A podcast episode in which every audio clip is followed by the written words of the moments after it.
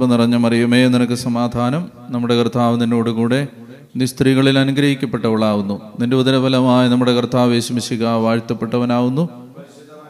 തമ്പുരാന്റെ അമ്മയെ പാവികളാ ഞങ്ങൾക്ക് വേണ്ടി പോഴും ഞങ്ങളുടെ മരണസമയത്തും തമ്പുരാനോട് അപേക്ഷിച്ചു കൂറണമേ പിതാവിനും പുത്രനും പരിശുദ്ധാത്മാവിനും സ്തുതി.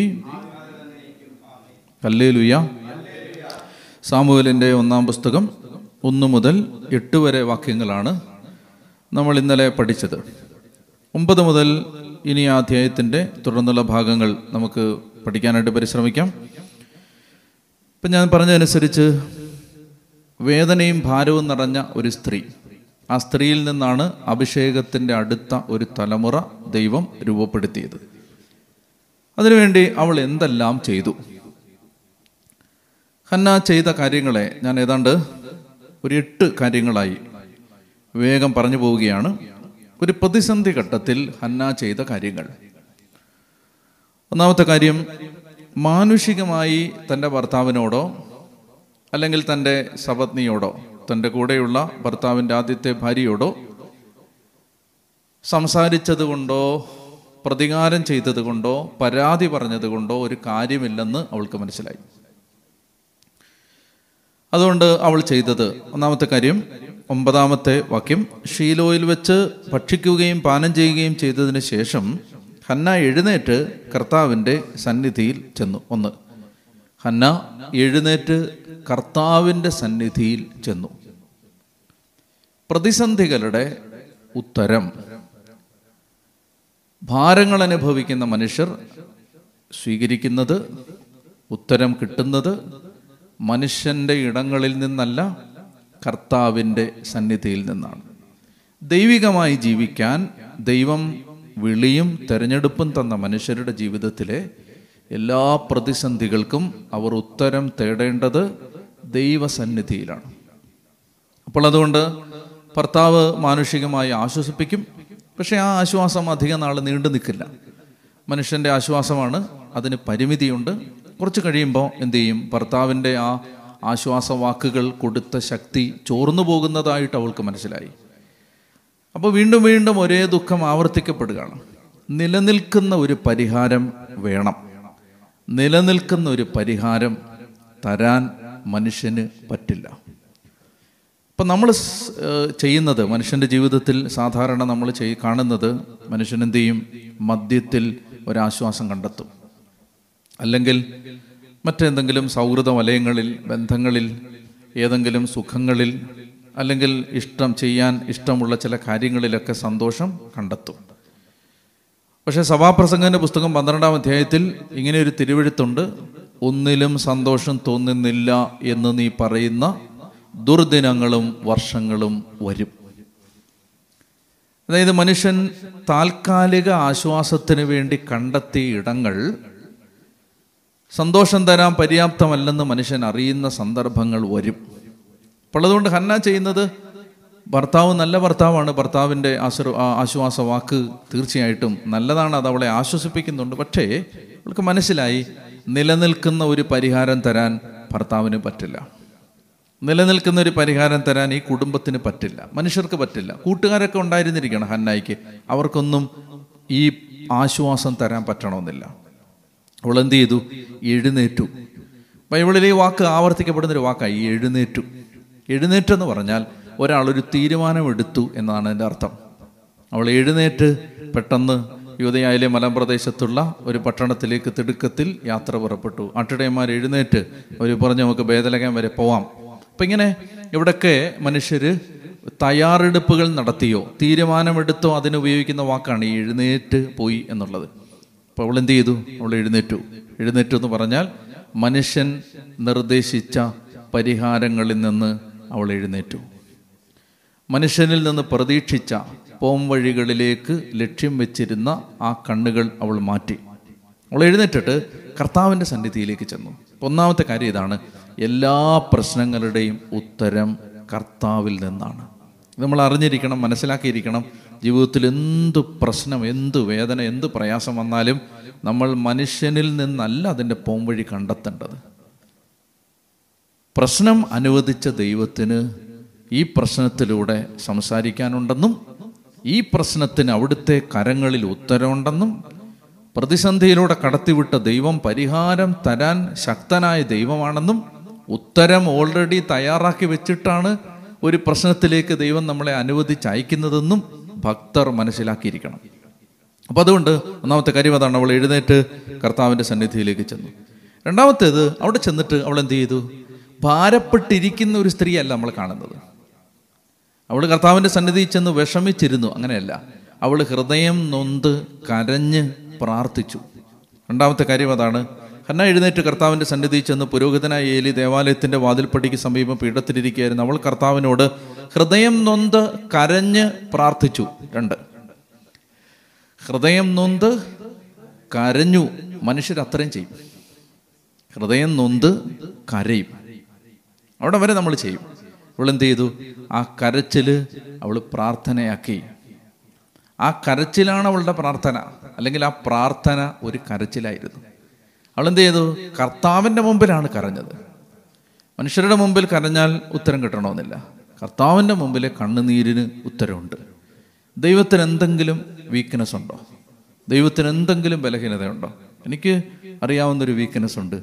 ആ ബലഹീനത ഇതാണ് കരയുന്നവനെ മറികടന്ന് പോവാത്ത ഒരു ദൈവം. അതിവിടെ ബൈബിളിൽ മനുഷ്യർ കരഞ്ഞാലും അത് കൊലപാതകി കരഞ്ഞാലും വ്യഭിചാരിണി കരഞ്ഞാലും ഏറ്റവും വലിയ കുറ്റവാളി കരഞ്ഞാലും കരയുന്നവനെ ബൈപ്പാസ് ചെയ്യാത്ത ഒരു ദൈവം. സർവശക്തനായ ദൈവത്തിന് എന്തെങ്കിലും ബലഹീനതയുണ്ടോ? ഉണ്ടല്ലോ. ഒരു ബലഹീനതയുണ്ട്. എന്താ അത്? കരഞ്ഞാൽ അവൻ അവിടെ നിൽക്കും. എന്നാണ് ബർത്തമീസ് കരഞ്ഞപ്പോൾ നമ്മൾ വായിക്കുന്നത് അവൻ അവിടെ നിന്നു. അപ്പോൾ അതുകൊണ്ട് ഇവൾ കരഞ്ഞു. ഹൃദയം നൊന്ത് കരഞ്ഞു പ്രാർത്ഥിച്ചു. പ്രാർത്ഥനയിൽ ഈ കരഞ്ഞു പ്രാർത്ഥിക്കുന്നത് സവിശേഷമായി ശക്തിയുള്ളൊരു പ്രാർത്ഥനയാണ്. ഹൃദയം നൊന്തുള്ള കരച്ചിൽ കർത്താവിന്റെ സന്നിധിയിൽ വേഗം എത്തും. നിലവിളികൾക്ക് ദൈവം കാതോർക്കും. രണ്ട് മൂന്നാമത്തേത് അവൾ കർത്താവിനോട് ഹൃദയം നൊന്ത് കരഞ്ഞ് പ്രാർത്ഥിച്ചു. അവൾ ഒരു നേർച്ച നേർന്നു. മൂന്ന് ഒരു നേർച്ച നേർന്നു എന്ന് പറഞ്ഞാൽ അവൾ ചില തീരുമാനങ്ങൾ ഭാവിക്ക് വേണ്ടി എടുത്തു. നേർച്ച നേർന്നു എന്ന് പറയുമ്പോൾ ഒരു വിളക്ക് തരാമെന്ന് നേർച്ച നേർന്നു. അല്ലെങ്കിൽ ഒരു കോഴിയെ തരാന്ന് നേർച്ച നേർന്നു എന്ന് നമ്മൾ നേർച്ച നേരുന്ന പശ്ചാത്തലത്തിലല്ല ഇതിനെ കാണേണ്ടത്. അവളൊരു നേർച്ച നേരുകയാണ്. എന്താണ് അവർ അവൾ നേർച്ച നേരുന്നത്? വിളക്ക് തരാന്നല്ല പറഞ്ഞത്. കോഴിയെ തരാമെന്നല്ല പറഞ്ഞത്. ഞാനൊരു കൊടിമരം പണിഞ്ഞു തരാമെന്നും അല്ല പറഞ്ഞത്. ഞാൻ എന്റെ മകനെ തന്നോളാം എന്ന് പറഞ്ഞു. എന്താ അർത്ഥം? അപ്പോൾ ഈ നേർച്ചയുടെ അർത്ഥം എന്താണ്? ഈ നേർച്ചയുടെ അർത്ഥം ഞാനൊരു മകനെ ചോദിക്കുന്നത് കൊണ്ട് നീ കരുതരുത് മകനാണ് എനിക്ക് വലുതെന്ന് മകനല്ല എനിക്ക് വലുത് നീയാണ് വലുത് ഒരു മകനെ തന്നാൽ അവനെ ഞാൻ നിനക്ക് തരും. മനസ്സിലാകുന്നുണ്ടോ? അപ്പം ഈ നേർച്ച നമ്മുടെ നേർച്ചയല്ല ഇത്. നമ്മൾ നേർച്ച തരുന്ന എന്തിനാണ്? താവ് ഇത് നടന്നാൽ ഒരു വിളക്ക് തരാം. വിളക്കല്ല ദൈവത്തിന് വേണ്ടത് നിന്നെ തരാവോ? അപ്പം എന്താണ് ഒരാൾക്ക് കൊടുക്കാൻ പറ്റുന്ന ഏറ്റവും വലിയ നേർച്ച? അയാളെ തന്നെയാണ്. അയാളുടെ ഹൃദയത്തിലെ ഒന്നാം സ്ഥാനമാണ്. അതാണ് ഈ ഹന്നായെ നമ്മൾ മനസ്സിലാക്കേണ്ടത്. അവിടെ ഒരു നേർച്ച നേർന്നു. എന്താ നേർച്ച നേർന്നത്? ഒരു പുത്രനെ തന്നാൽ ദൈവമേ ആ പുത്രനെ പഠിച്ച് ഡോക്ടറാക്കിയേക്കാം എന്നല്ല പറയുന്നത്. ആ പുത്രനെ തന്നാൽ ആ പുത്രനെ ഞാൻ നിനക്ക് തരാം. അപ്പോൾ ഇവിടെ നമ്മൾ ഗ്രഹിക്കേണ്ടത് എന്തിനാണ് ദൈവത്തിൽ നിന്ന് നമ്മൾ അനുഗ്രഹങ്ങൾ ചോദിക്കേണ്ടത്? അത് നമുക്ക് വേണ്ടി എന്നതിനേക്കാൾ ദൈവത്തിനും ദൈവരാജ്യത്തിനും വേണ്ടിയാണ്. ഇപ്പൊ നമ്മൾ ചോദിക്കേണ്ടത് ദൈവമേ എനിക്ക് നീ ഈ കൃപത എന്തിനാണത്? അത് എനിക്ക് വേണ്ടി എന്നതിനേക്കാൾ നിനക്ക് വേണ്ടിയും നിന്റെ ജോലിക്ക് വേണ്ടിയും നിന്റെ ശുശ്രൂഷയ്ക്ക് വേണ്ടിയും എനിക്ക് ഈ കൃപത അപ്പൊ ഇതാണ് നമ്മൾ കാണുന്നത്. വളരെ നല്ല ഒരു സ്ത്രീയാണിത്. അവൾ പ്രാർത്ഥിക്കണം. എന്താണ് പ്രാർത്ഥിച്ചത്? അവളൊരു നേർച്ച നേർന്നു. വാക്യം പതിനൊന്ന്. സൈന്യങ്ങളുടെ കർത്താവേ ഈ ദാസിയുടെ സങ്കടം കണ്ട് അങ്ങനെ അനുസ്മരിക്കണമേ. നിങ്ങളുടെ ദാസിയെ വിസ്മരിക്കരുതേ. എനിക്കൊരു പുത്രനെ നൽകിയാൽ അവൻ ജീവിതകാലം മുഴുവൻ അവന്റെ ജീവിതകാലം മുഴുവൻ അവനെ ഞാൻ അങ്ങയ്ക്ക് പ്രതിഷ്ഠിക്കും. അവന്റെ ശിരസിൽ ക്ഷൗരക്കത്തി സ്പർശിക്കുകയില്ല. എനിക്ക് നീ ഒരു മകനെ തന്നാൽ ആജീവനാന്തം അവൻ നിന്റേതായിരിക്കും ഒരു പത്തു കൊല്ലം മുമ്പ് സാമുവലൻ ഈ കുട്ടിയെ അന്നായിക്ക് കിട്ടിയിരുന്നെങ്കിൽ ഒരുപക്ഷെ അവളിങ്ങനെ പറയണമെന്നില്ല ഇവൾ അനുഭവിച്ച സഹനത്തിന്റെ ദൈർഘ്യം അവളെ ഒടുവിൽ എത്തിച്ചത് എന്താണ്? ദൈവമാണ് ഒന്നാമത്തേത്. ദൈവത്തിനാണ് ഒന്നാം സ്ഥാനം. ആ ദൈവത്തിനാണ് ഒന്നാമത്തെ വില. അതിലേക്ക് അവൾ എത്തുന്നത് ഈ സഹനത്തിലൂടെ. അതുകൊണ്ട് അവൾ പറയുകയാണ് എനിക്ക് പുത്രനെ വേണം ഒരു ആഗ്രഹമുണ്ട് എന്റെ ഉദരത്തിൽ നിന്നൊരു മകൻ പിറക്കണമെന്ന് ഞാൻ ആഗ്രഹിക്കുന്നുണ്ട്. പക്ഷെ ആ മകൻ നിന്റേതായിരിക്കും മൂന്നാമത്തേത് സോറി നാലാമത്തേത് അവൾ ഹൃദയത്തിൽ പന്ത്രണ്ടാമത്തെ വാക്യം ഹന്ന ദൈവസന്നിധി പ്രാർത്ഥിച്ചുകൊണ്ടിരിക്കുക ഏലി അവളെ ശ്രദ്ധിച്ചുകൊണ്ടിരുന്നു. അങ്ങനെയാണ് ചില ആളുകൾ. ചിലർ ദൈവത്തെ ശ്രദ്ധിക്കും മറ്റു ചിലർ ദൈവത്തെ ശ്രദ്ധിച്ചുകൊണ്ടിരിക്കുന്നവരെ ശ്രദ്ധിക്കും. അങ്ങനെയാണ് പള്ളിയിലും ഉണ്ടങ്ങനെ ചിലർ ദൈവത്തെ മാത്രം ശ്രദ്ധിച്ചുകൊണ്ടിരിക്കും ബാക്കി ചില ആളുകൾ അവരെ ശ്രദ്ധിച്ചുകൊണ്ടിരിക്കും. രണ്ടുപേരുടെയും ജീവിതത്തിൽ പിന്നീട് നടക്കുന്ന എന്താന്നുള്ളതാണ് അതിന്റെ പാഠം. അപ്പോൾ ഏലി എന്ത് ചെയ്ത്? ഏലി ഇവളെ നോക്കിക്കൊണ്ടിരിക്കുകയാണ്. അവൾ ഹൃദയത്തിൽ സംസാരിക്കുകയായിരുന്നു. അധരം മാത്രമേ ചലിച്ചിരുന്നുള്ളൂ. ശബ്ദം പുറത്തു വന്നതുമില്ല. അതിനാൽ അവൾ മദ്യപിച്ചിട്ടുണ്ടെന്ന് ഏലിക്ക് തോന്നി. ഇങ്ങനെ മനുഷ്യരെ നോക്കിക്കൊണ്ടിരുന്ന അങ്ങനെയൊക്കെ തോന്നും. അല്ലേ? മനുഷ്യൻ ഇങ്ങനെ വെറുതെ നോക്കിക്കൊണ്ടിരുന്ന അവൻ എന്തോ കുഴപ്പമുണ്ടെന്ന് തോന്നും. ദേവാലയത്തിന്റെ വാതിൽപ്പടിക്ക് സമീപം ഒരു പീഠമിട്ടിരിക്കുന്ന ഏലി നോക്കേണ്ടത് എങ്ങോട്ടാണ്? നോക്കേണ്ടത് കർത്താവിലേക്കാണ്. നമ്മളിനി രണ്ടാം അധ്യായത്തിലേക്ക് വരുമ്പോൾ ഒരു ദുരന്തം സംഭവിക്കുന്നുണ്ട്. ആ ദുരന്തത്തിന്റെ സമയത്തും ഏലിയെ നമ്മൾ കാണുന്നത് ദേവാലയത്തിന്റെ മുറ്റത്ത് പീഠമിട്ട് വഴിയിലോട്ട് നോക്കിയിരിക്കുന്ന ഏലി. നോട്ടം മാറിപ്പോയ ഒരാളാണിത്. ഇരിക്കുന്ന എവിടാ? ഇരിക്കുന്ന പള്ളിയിൽ തന്നെ. പക്ഷെ നോട്ടം എവിടാ? നോട്ടം പുറത്തോട്ടാണ്. പള്ളിക്കകത്ത് ഇരിക്കുന്നേ. കർത്താവിന്റെ കൂടെ നടക്കുന്നേ. ദൈവത്തിന് ജീവിതം സമർപ്പിച്ച ആളുകളാണ്. പക്ഷെ നോട്ടം എവിടേക്കാണ്? നോട്ടം പുറത്തോട്ടാണ്. ഇവളെന്ത് ചെയ്തു? ഇവൾ ആരെയും ശ്രദ്ധിച്ചില്ല. എനിക്ക് പറയാനുള്ള നാലാമത്തെ കാര്യം വളരെ സത്യസന്ധമായ ആർട്ടിഫിഷ്യൽ അല്ലാത്ത ഒരു പ്രാർത്ഥന. അതാണ് ഹന്ന നടത്തുന്നത്. കൃത്രിമമല്ലാത്ത ഒരു പ്രാർത്ഥന. പുറത്തുള്ളവരെ നോക്കിയല്ല. പുറത്തുള്ളവരെ കാണിക്കാൻ വേണ്ടിയിട്ടുമല്ല. സത്യസന്ധമായൊരു പ്രാർത്ഥന. അപ്പോൾ ആ പ്രാർത്ഥന കണ്ടപ്പോൾ നോക്കി മനുഷ്യർക്ക് തോന്നുകയാണ് ഇവൾ മദ്യപിച്ചിട്ടുണ്ടോ? ആരെയും കാണിക്കാൻ വേണ്ടിയുള്ള പ്രാർത്ഥനയല്ല. സത്യസന്ധമായിട്ട് ആരെയും നോക്കുന്നുമില്ല. അവിടെ ഒരു അച്ഛൻ ഇരിപ്പുണ്ട് വികാരി അച്ഛൻ ഇരിപ്പുണ്ട്. അവളതൊന്നും മൈൻഡ് ചെയ്യുന്നില്ല. പ്രാർത്ഥിക്കുമ്പോൾ നിനക്ക് ആരുടെയും സർട്ടിഫിക്കറ്റ് ആവശ്യമില്ല.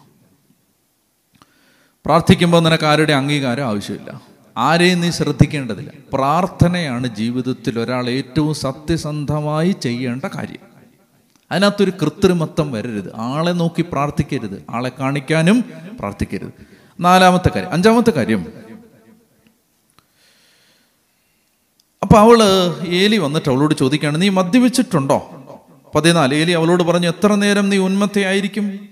നിന്റെ ലഹരി അവസാനിപ്പിക്കുക. ഹന്ന പ്രതിവേദിച്ചു എന്റെ ഗുരു അങ്ങനെയല്ല. വളരെയേറെ മനോവേദന അനുഭവിക്കുന്ന ആളാണ് ഞാൻ. വീഞ്ഞോ ലഹരി പാനീയങ്ങളോ ഞാൻ കഴിച്ചിട്ടില്ല. വാക്ക് ശ്രദ്ധിച്ച് ഇനി പറയുന്നത് കർത്താവിന്റെ മുമ്പിൽ എന്റെ ഹൃദയവികാരങ്ങൾ ഞാൻ പകരുകയായിരുന്നു. ഇതാണ് പ്രാർത്ഥന.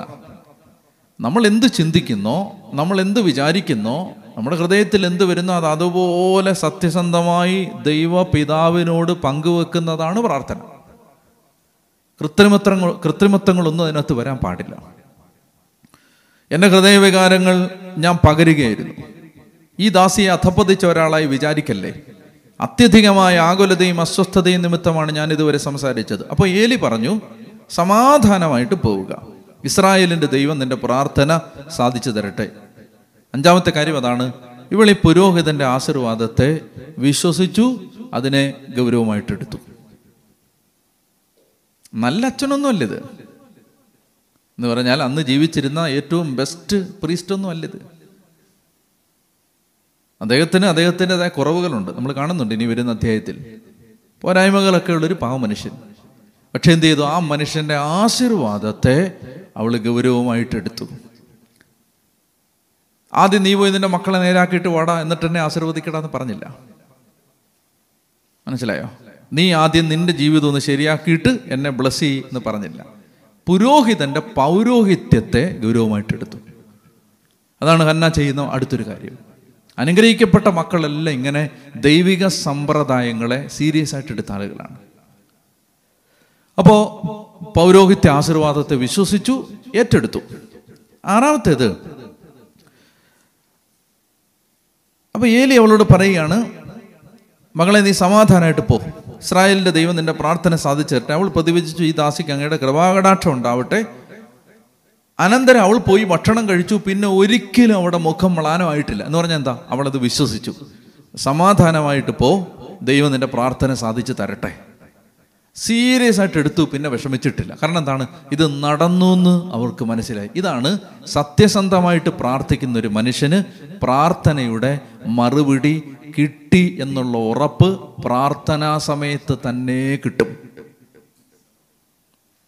പ്രാർത്ഥിക്കുന്ന സമയത്ത് തന്നെ കിട്ടും പ്രാർത്ഥന നടന്നു എന്ന വിവരത്തെക്കുറിച്ചുള്ള ഉറപ്പ്. അവനാണ് ഈശോ പറഞ്ഞത് നിങ്ങൾ എന്തെങ്കിലും പ്രാർത്ഥിക്കുകയോ യാചിക്കുകയോ ചെയ്യുമ്പോൾ അത് സാധിച്ചു എന്ന് ഹൃദയത്തിൽ വിശ്വസിക്കുവിൻ. അപ്പൊ അത് സംഭവിക്കും. ഇനി എന്ത് ചെയ്തു?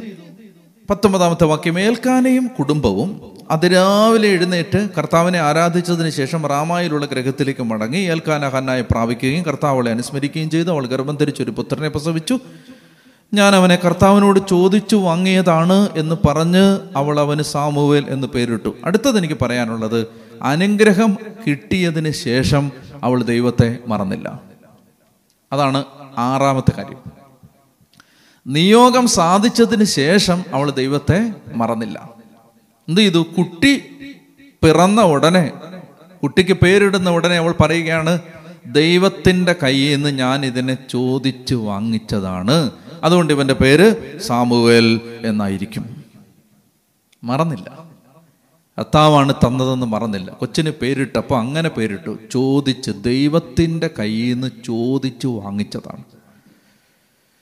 അടുത്തത് പിന്നെ നമ്മൾ കാണുന്ന എന്താണ്? ഏൽക്കാന കുടുംബസമേതം കർത്താവിന് വർഷം തോറുമുള്ള ബലിയർപ്പിക്കാനും നേർച്ച നിറവേറ്റാനും പോയി.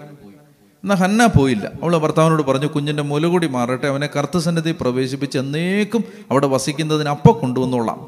കേൾക്കാൻ അവളോട് പറഞ്ഞു നിന്റെ യുക്തം പോലെ ചെയ്തോളുക. എന്താ ഈ പറയുന്നത് അറിയാമോ? അതായത് നിയോഗം സാധിച്ചതിന് ശേഷം ചോദിച്ചു വാങ്ങിച്ചതാണെന്ന് പറഞ്ഞ് സാമൂഹിൽ നിന്ന് പേരിട്ടു. ഏൽക്കാന വാർഷിക ആരാധന മുടക്കിയില്ല. കുഞ്ഞിനെ കിട്ടിയതിന് ശേഷം ഏൽക്കാന പിന്നെ പള്ളി പോവാതിരുന്നില്ല. അനുഗ്രഹം സാധിച്ചതിന് ശേഷം ദൈവത്തെ മറന്നില്ല. ഹന്ന എന്ത് ചെയ്തു? ഹന്ന അവരുടെ നേർച്ച പാലിച്ചു.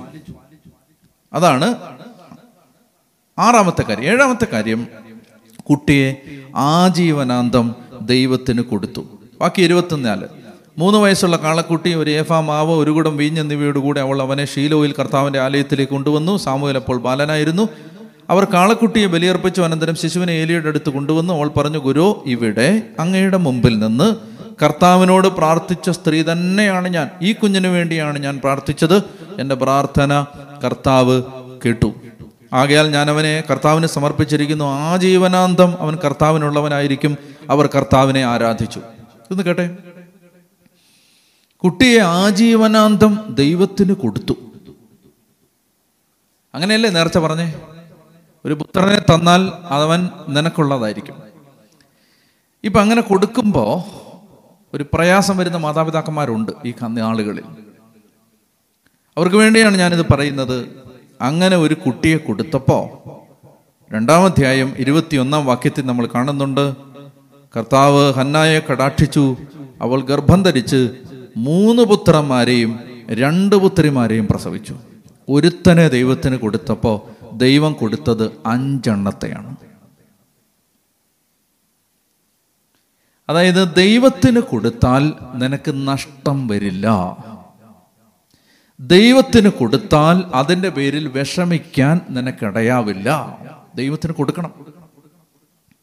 ഇപ്പൊ സെമിനറിയിലോ സന്യസ്ത ഭവനങ്ങളിലോ സന്യാസിനികളാവാനോ ഒക്കെ മക്കളെ വിട്ടിട്ട് വിട്ടെങ്കിലും കൊടുക്കാത്തവരുണ്ട്.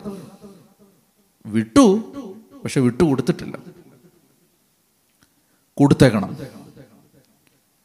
അവരുടെ ജീവിതം ഏതു വിധത്തിലാണ് ദൈവം ഒരു സ്വീകാര്യ ബലിയായി സ്വീകരിക്കുന്നതെന്ന് നമ്മൾ ആകുലപ്പെടാതെ കൊടുത്തേക്കണം. അങ്ങനെ കൊടുത്താൽ എന്ത് സംഭവിക്കും? അങ്ങനെ ഒരു മകനെ നിനക്ക് നഷ്ടപ്പെടുമ്പോൾ നഷ്ടമാണത്. നഷ്ടപ്പെടുമ്പോൾ ഒരു മകളെ നിനക്ക് നഷ്ടപ്പെടുമ്പോൾ ദൈവം നിനക്ക് അതിന് അഞ്ചരട്ടി തരും. ഇതാണ് ഇവിടെ നമ്മൾ കാണുന്നത്. അടുത്തത് എട്ടാമത്തെ കാര്യം. ഇരുപത്തിയാറാമത്തെ വാക്യത്തിൽ അവൾ പറയുന്ന ഒരു വാക്യം ഇങ്ങനെയാണ്. ഗുരു ഇവിടെ അങ്ങയുടെ മുമ്പിൽ നിന്ന് കർത്താവിനോട് പ്രാർത്ഥിച്ച സ്ത്രീ തന്നെയാണ് ഞാൻ. നോക്കിയേ. ഈ കുഞ്ഞിന് വേണ്ടിയാണ് ഞാൻ പ്രാർത്ഥിച്ചത്. അപ്പൊ ഏലി എന്താ ചിന്തിക്കുന്നത് ഏലി ചിന്തിക്കുന്നത് ഏലി നോക്കുന്നത് ഈ കുട്ടിയല്ല. ഏലി അവന്റെ മനക്കണ്ണാടിയിൽ കാണുന്നത് കുറേ നാൾ മുമ്പ് കുറേ കൊല്ലം മുമ്പ് ഈ പള്ളിക്കകത്ത് വന്ന് കരഞ്ഞ ഒരു പെങ്കൊച്ച്. അന്ന് ഇവൾ കരയുമ്പോൾ ഈ കുട്ടി ഉണ്ടായിരുന്നില്ല. എന്നാൽ ഇന്ന് ദേ അവളുടെ കൈയും പിടിച്ച് അവളുടെ ശരീരത്തോട് ചേർന്ന് ഈ കുട്ടി ഇപ്പോൾ ഉണ്ട്. എന്താ ഈ പറഞ്ഞത്? ഇന്നലകളിൽ നീ പ്രാർത്ഥനാ മുറിയിൽ കണ്ടതാണ് ഇന്ന് നിന്റെ കൂടെ നിൽക്കുന്നത്. ഇന്ന് നീ പ്രാർത്ഥനാ മുറിയിൽ കാണുന്നതാണ് നാളെ നിനക്ക് സംഭവിക്കാൻ പോകുന്നത്.